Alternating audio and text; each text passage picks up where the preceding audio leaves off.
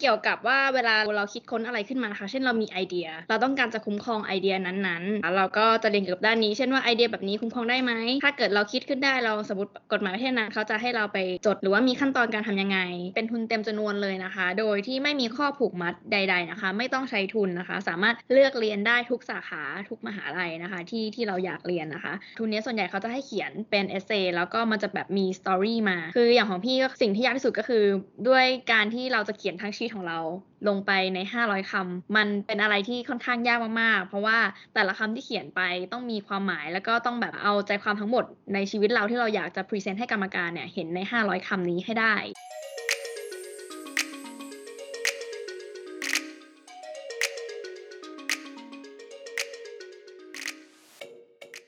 วัสดีครับ สวัสดีครับ วันนี้นะครับก็มาอยู่กับพี่ไข่มุกนะครับ พี่ไข่มุกเนี่ยก็เป็นรุ่นพี่ตั้งแต่ตอนแต่โรงเรียนสมัยเด็ก ๆ เราแล้วก็พี่ไข่มุกเนี่ยเรียนจบปอโททางด้าน intellectual property law ขึ้นมา แล้วก็ได้ทุน chief winning ด้วยอยากจะให้พี่ไข่มุกช่วยนำตัวให้ทุกคนรู้จักหน่อยละกันครับ สวัสดีค่ะ ชื่อพาขวัญม่วงสิรินะคะ ชื่อเล่นชื่อไข่มุกค่ะ จะเล่าถึงปริญญาโทที่ไปเรียนก่อนแล้วกันนะคะ เราเรียนเกี่ยวกับด้านกฎหมายทรัพย์สินทางปัญญาค่ะ หรือว่า intellectual property law นะคะ เรียนที่ Queen Mary ค่ะอ่าวิดีโอเราอะครับจะแบ่งเป็น 2 ส่วนนะครับก็คือส่วนแรกจะเล่าเกี่ยวกับปอโทนะครับแล้วก็ส่วนที่สองจะเล่าเกี่ยวกับทุน ถ้าใครอยากจะฟังด้านไหนเนี่ยก็สามารถเลือกได้เลยเดี๋ยวเราจะใส่ time stamp ไว้ให้ละกัน หลักสูตรที่เรียนนะคะ ก็จะเยอะมากนะคะก็จะพูดชื่อหลักสูตรคร่าว ๆ ให้ฟังนะคะ ก็จะมีเกี่ยวกับพวกแบบ licensing นะคะ ภาษาไทยก็คือใบอนุญาตทรัพย์สินทางปัญญาขออนุญาตอ่านนะคะเพราะว่าเยอะมาก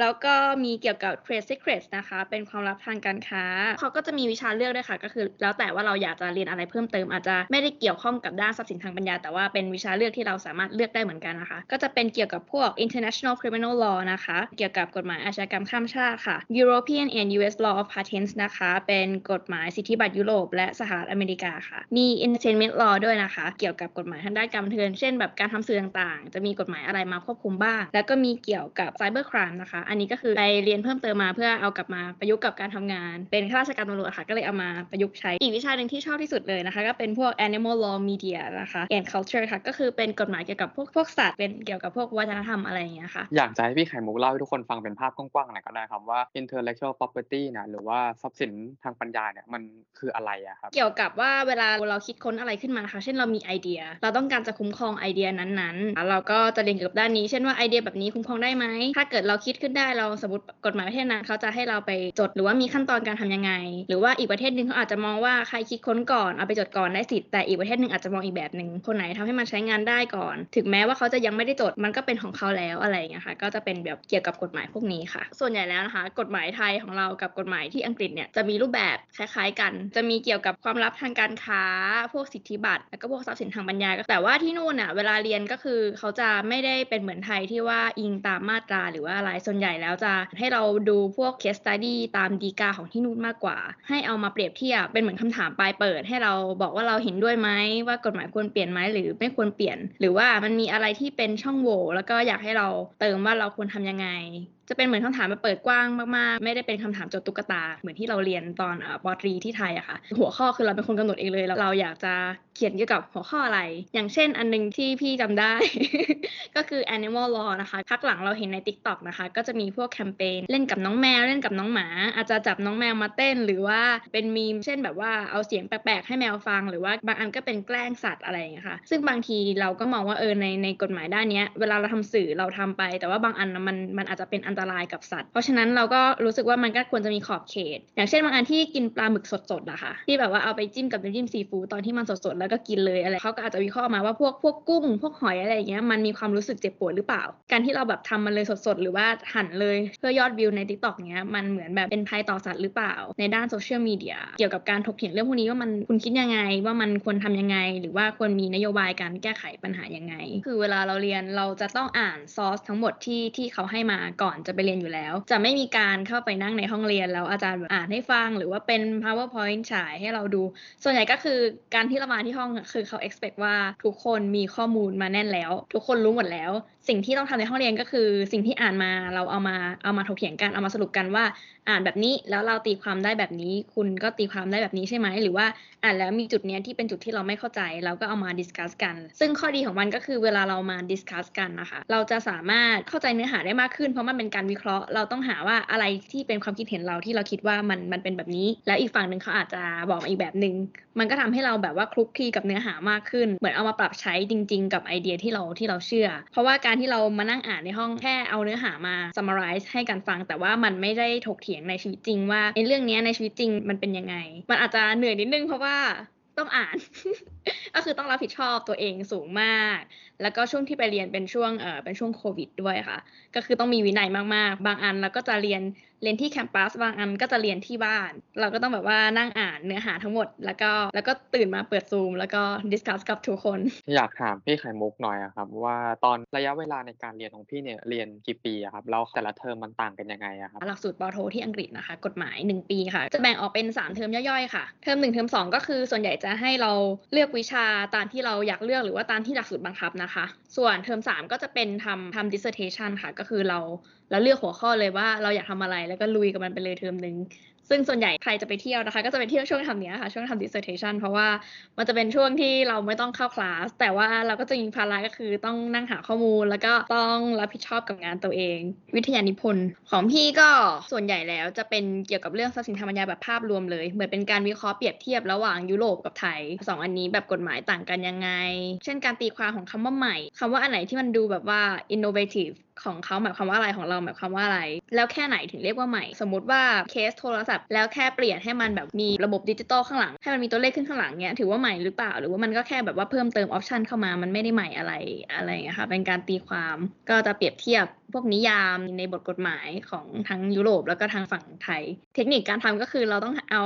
หัวข้อที่เรามีซอสที่จะค้นหาได้เยอะเพราะว่าเวลาทำทีนึงเราจะต้องแบบว่าใช้เนื้อหาเยอะมากๆในการเอามาใส่ถ้าเราทำหัวข้อที่ค่อนข้างหาซอสยากในช่วงนั้นที่เป็นโควิด แล้วก็ไปไลบรารียากเงี้ยมันก็จะค่อนข้างมีปัญหานิดนึงก็เป็นเทคนิคค่ะ ช่วยเวลาเราเลือกเราก็เลือกอันที่เรารู้ว่าเออแหล่งข้อมูลนี้เราจะหาจากตรงนี้อย่างนี้ค่ะ ก็จะสะดวกมากกว่า อยากถามพี่ไข่มุกหน่อยครับว่าพี่ไข่มุกมีวิชาไหนที่ชอบที่สุดเลยครับ ก็ถ้าลองจาก animal law นะคะ มันจะเป็นอีกอันหนึงเป็นวิชาเลือกค่ะ เกี่ยวกับ human rights เกี่ยวกับ criminal law บ้างที่ชอบลองลงมา จากทรัพย์สินทางปัญญา เพราะเรารู้สึกว่าทรัพย์สินทางปัญญาเป็นอันหลักอันนี้เหมือนเราเรียนอันอื่นใครเครียดเราจะได้แขนงนู้นแขนงนี้ จะได้มีความรู้รอบตัวมากขึ้น แล้วก็ได้เจอเพื่อนๆที่หลากหลายด้วยเพราะว่าเช่นเรียนกับ human rights law อย่างเงี้ยค่ะ ก็จะเป็นพวกคณะอื่นมาเรียนร่วมบ้าง แล้วก็จะได้มีเพื่อนต่างคณะบ้าง คราวนี้อยากถามเรื่องค่าเทอมหน่อยครับพี่ไข่มุก อันนี้ก็ทราบมาแล้วว่าพี่ไข่มุกเนี่ยได้ทุนชิฟ i น i n g ซึ่งทุนชิฟ i น i n g เนี่ยก็สนับสนุนค่าเทอมให้เต็มจำนวนถูกไหมครับแต่ว่าถ้าสมมติว่าเราไม่ได้ทุนเนี่ยค่าใช้จ่ายในการเรียนปอโทแบบเนี้ยครับมันอยู่ที่ประมาณเท่าไหร่อะครับ ประมาณล้านหนึ่งค่ะประมาณนั้น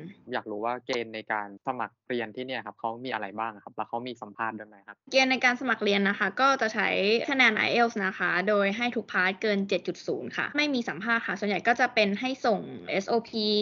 ให้ส่ง recommendation letter จากอาจารย์นะคะ 2 ฉบับ แล้วก็เป็นพวก transcript เป็นพวกประวัติเราทั่วไปค่ะ อยากถามพี่ไข่มุกหน่อยครับว่าทำไมถึงพี่เลือกที่จะเรียนปอโทด้านเนี้ยครับ จริงๆ เป็นเป็นคำถามที่ยากมาก เช่น ก่อนที่เราจะเลือกเรียนอะไร เราจะเราจะคิดหลายอย่างว่าเราจะเรียนอะไรดี เพราะว่าเชื่อว่าหลายๆคนก็จะมีความสนใจหลายด้าน แต่ว่าสุดท้ายที่ที่เลือกด้านเนี้ยค่ะ ก็คือดูหลายๆอย่างประกอบกัน ไม่ว่าจะเป็นเกี่ยวกับสิ่งที่เราเรียนแล้ว มันสามารถเอากลับมาทำงานได้ดู career path ของเรา แล้วเราก็ลองวาง study plan ว่าเราพื้นฐานเราสิ่งที่สิ่งที่เรารู้มาเรามีพื้นฐานด้านไหนแล้วด้านไหนบ้างที่เราสามารถเอาไปต่อยอดได้ เพราะว่าการเรียนปโทเหมือนคุณก็ต้องมีพื้นฐานมาส่วนหนึ่งเพราะว่าถ้าเราไม่มีเลยเวลาเราจะไปต่อยอดอย่างเงี้ยมันอาจจะช้านิดนึง เช่นเราต้องไปนั่งดูพื้นฐานใหม่ เพราะว่าเราถ้าเราเอาพื้นฐานไม่แน่นเราอาจจะต่อยอดได้ยากเพราะเราไม่รู้ว่าจะต่อยอดอะไรต่อ ว่าตรงไหนที่แบบมันเป็นปัญหาที่เราสามารถเอาไปถกเถียงได้เอาไปดิสคัสได้ สรุปเลยก็คือดูพื้นฐานของตัวเองว่าปกติเราเราเรียนด้านไหนมาแล้วด้านไหนที่เราชอบแล้วเราอยากต่อยอด แล้วก็ดูเกี่ยวกับด้านอาอาชีพการงานของเราว่าเราจะเอากลับมาปรับใช้ได้ยังไง แล้วก็สุดท้ายดูสภาพแวดล้อมค่ะเพราะว่าเราต้องใช้ชีวิตที่นั่นหนึ่งปี เราก็ต้องดูว่าเมืองไหนที่เราอยากไปอยู่แล้วชีวิตความมันอยู่เราจะเป็นยังไง มันใช่ไลฟ์สไตล์เราไหม ค่ะ ก็ดู 3 อย่างนี้คร่าวๆ เมืองที่พี่ไปอยู่นะคะ ก็คือลอนดอนนะคะ ก็การเดินทางสะดวกค่ะ เราสามารถขึ้นรถไฟใต้ดินได้แทบจะทุกที่เลย เดินทางสะดวก รถบัสก็มาตรงเวลา แล้วก็อยู่ที่นู่นส่วนใหญ่เขาจะเน้นเดินกันมากกว่า เพราะว่าอากาศมันดี คือมันเดินแล้วมันเพลิน มันแบบมันมันเย็นสบาย แล้วมันก็ไม่ได้แบบแดดร้อนอะไร แต่ว่าข้อเสียก็อาจจะค่าใช้จ่ายแพงนิดนึง ค่าหอพักก็มีให้เลือกหลากหลายราคานะคะ เอาใกล้ๆมหาลัยหน่อยก็อาจจะสูงนิดนึง แต่ว่าถ้าเราออกไปแบบว่าตรงชานเมืองนิดนึงราคามันก็จะ drop ลงมาเราก็สามารถประหยัดค่าที่พักแล้วเอาไปใช้จ่ายเพิ่มเติมในส่วนอื่นได้ เช่น การกินเป็นต้นและการเที่ยวนะคะปอโทไปเนี่ยครับจำเป็นจะต้องจบทางด้านกฎหมายมา โดยเฉพาะเลยไหมครับถึงจะสามารถเรียนได้อะครับต้องจบปอตรีนิติศาสตร์มาค่ะ ถึงจะเข้าได้ค่ะ คนที่เรียนจบสายนี้มาครับสามารถ ไปทำงานอะไรกันบ้าง ส่วนใหญ่ที่จบมานะคะอย่างตัวของมุกเองก็คือรับข้าราชการอยู่แล้ว ก็เอามาต่อยอดในงานข้าราชการของตัวเอง แต่ว่าถ้าเพื่อนๆคนอื่นที่ที่เรียนมาส่วนใหญ่ก็จะไปทำ law firm หรือว่าเป็นที่ปรึกษาทางกฎหมาย อยากจะพี่ไข่มุกช่วยเล่าให้ฟังหน่อยนะครับว่าทุนชิปนิ่งเนี่ยมีรายละเอียดยังไงบ้างอะเป็นทุนเต็มจำนวนเลยนะคะ โดยที่ไม่มีข้อผูกมัดใด ๆนะคะ ไม่ต้องใช้ทุนนะคะ สามารถเลือกเรียนได้ทุกสาขาทุกมหาลัยนะคะ ที่ที่เราอยากเรียนนะคะ การสนับสนุนนะคะก็จะเป็นเกี่ยวกับเอ่อจะมีค่าเล่าเรียนเต็มจำนวน มีตั๋วเครื่องบินไปกลับนะคะ ค่าเอกสารวีซ่าก็ออกให้ ค่าเบี้ยเลี้ยงรายเดือนก็มีให้นะคะ แล้วก็พวกค่าใช้จ่ายในการทำวิทยานิพนธ์เขาก็สนับสนุนด้านนี้เหมือนกันค่ะ ถ้าด้านคุณสมบัตินะคะ ล่าสุดนะคะก็คือเป็นสัญชาติไทย ไม่จำกัดอายุของผู้สมัครนะคะสำเร็จการศึกษาปริญญาตรีนะคะ เกรดเฉลี่ย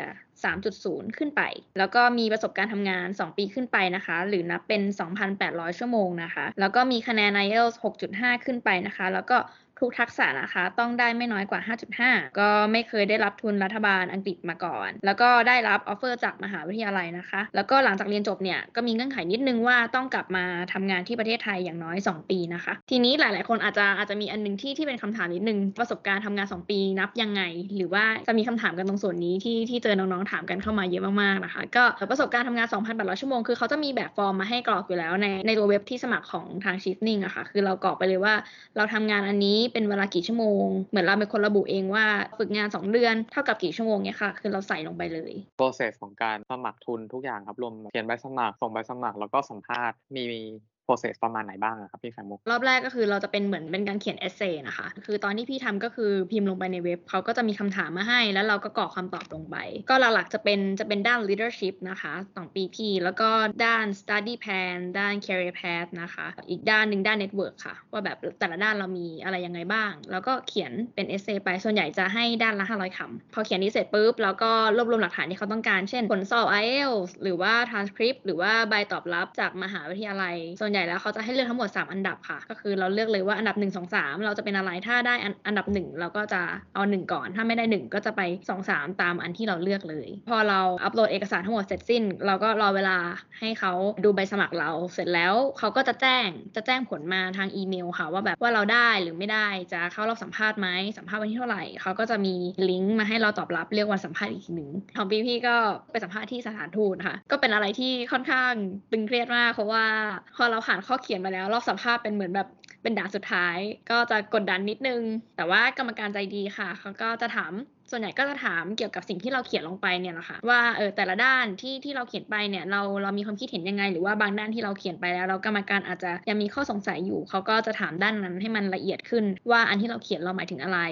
อยากถามพี่ไข่มุกหน่อยครับพี่ไข่มุกมีเทคนิคสามารถแนะนำให้กับคนที่สนใจอยากสมัครทุนตรงนี้ด้วยไหมครับ คิดว่าน่าจะเป็นเกี่ยวกับการร้อยเรียง เรื่องราวต่างๆ ทุนนี้ส่วนใหญ่เขาจะให้เขียนเป็น essay แล้วก็มันจะแบบมี story มา คืออย่างของพี่ก็สิ่งที่ยากที่สุดก็คือ ด้วยการที่เราจะเขียนทั้งชีวิตของเราลงไปใน 500คำมันเป็นอะไรที่ค่อนข้างยากมากๆ เพราะว่าแต่ละคำที่เขียนไปต้องมีความหมาย แล้วก็ต้องแบบเอาใจความทั้งหมดในชีวิตเราที่เราอยากจะ present ให้กรรมการเนี่ยเห็นใน 500คำนี้ให้ได้ เพราะฉะนั้นพี่คิดว่าการวางแผนว่าเราจะแบ่งว่า part นี้เราอยากจะนำเสนอด้านนี้ อีก part หนึ่งอยากเสนออยากนำเสนอด้านหนึ่งควรจะแบ่ง part ให้ดี ไม่ควรเขียนด้านไหนซ้ำกัน เพราะว่าเพราะว่าแต่ละคำมันมีคุณค่ามากๆ เราไม่อยากให้ให้เนื้อหาด้านไหนมันมันทับซ้อนกันเลย อยากให้แบ่งเนื้อหาดีๆค่ะ แล้วก็เชื่อมั่นในตัวเอง บางคนอาจจะถามว่าตรวจเรื่อง grammar ไหมหรืออะไรไหมคือพี่คิดว่า หลักๆ แล้วมันอยู่ที่ไอเดียมากกว่าว่าเราเขียนร้อยเรียงเรื่องราวนำเสนอความเป็นตัวเองให้ให้กรรมการเห็นแค่ไหน เพราะว่าสิ่งที่พี่เขียนลงไปก็คือเหมือนแบบใส่ความเป็นตัวเองลงไปในนั้น เหมือนให้เขาอ่านแล้วเขารู้จักเรา ถ้าเกิดว่าเราอ่านแล้วเรารู้สึกว่าเราไม่รู้จักคนนี้เลยว่าผู้สมัครคนนี้จริง ๆ แล้ว เป้าหมายเขาคืออะไร เขาอยากเรียนด้านนี้เพราะอะไร ถ้าเราเขียนอะไรที่มันทั่วไป เหมือนเช่นข้อมูลทั่วไปที่สามารถหาอ่านได้ทั่วไปอย่างเงี้ยค่ะ พี่ว่าพี่อยากแนะนำว่าให้เขียนแล้วนำเสนอความเป็นเรามากกว่า คนนี้เขาเป็นคนอย่างนี้เขามี passion แบบนี้นะ แล้วมันจะทำให้เรา unique แล้วเขาก็จะจำเราได้ พี่ว่าเทคนิคเป็นเขียนยังไงก็ได้ให้เขาจำเราได้ หรือว่าก็ลองเขียนเสร็จแล้วลองมาอ่านดู ว่าเราอ่านแล้วเราเบื่อสิ่งที่ตัวเองเขียนไหมอ่านแล้วไม่อยากอ่านต่อไหม ถ้ามันเกิดความรู้สึกอย่างนั้นก็แปลว่ามันยังต้องดีกว่านี้อีกพี่ข่มุกมีอะไรอยากจะฝากให้กับคนที่สนใจ อยากจะเรียนปอโททางด้าน intellectual property law รวมถึงการสมัครทุนชิมินิ่งด้วยไหมครับ อย่าบอกว่าให้ตั้งเป้าหมายไว้ให้ชัดเจนค่ะ เพราะว่าถ้าเป็นวัยเรียนอยู่พี่รู้สึกว่ามันทำได้ง่ายกว่าวัยทำงาน เช่นเราจบมาปุ๊บเราอยากเรียนอะไรต่อ คือสามารถทำได้เลยแต่ว่าในวัยทำงานอาจจะต้องใช้พลังงานเยอะกว่าเดิมนิดนึง เพราะว่าเราทำงานด้วย แล้วเราก็ต้องมานั่งคิดเรื่องเรียนด้วย อยากให้เออตั้งเป้าหมายชัดเจนว่าจริงๆ แล้วเป้าหมายชีวิตเราเราต้องการอะไร แล้วพอเป้าหมายชัดเจนแล้วก็เชื่อว่าแบบ process ต่างๆเนี้ยเราจะมีแรงทำมันเราจะวางแผนแล้วเราก็เดินตามแผนอยากให้คิดทีละขั้นตอนค่ะ เพราะว่าถ้าเราคิดหมดทั้ง process อย่างเงี้ยเออตัวมุกเองก็เคยเป็นเช่นแบบคิดทั้งหมดว่าต้องทำอะไรบ้างแล้วมัน แล้วมันก็จะเหนื่อย มันก็จะท้ออยากให้อยากให้ค่อยๆทำค่อยๆทำไป ค่อยๆเก็บโปรไฟล์ไปทำทีละนิดทีละนิด ถ้ามีสี่คำถามใน shifting แล้วก็เราอาจจะลองเขียนเป็น draft ไว้ก็ได้ เช่นแบบเหมือนลองเขียนลองลองทำก่อนเพราะว่าตัวมุกเองก็ทำเหมือนกันเหมือนกัน คือไม่ได้ไม่ได้สมัครปี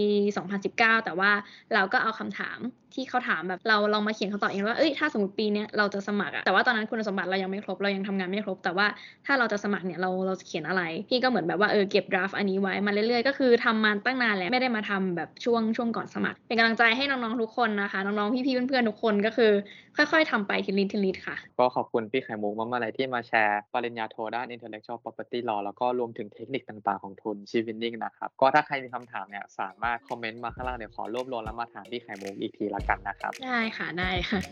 ได้ครับ ก็ขอบคุณพี่ไข่มุกมาก ๆ นะครับบ๊ายบายครับขอบคุณบ๊ายครับายย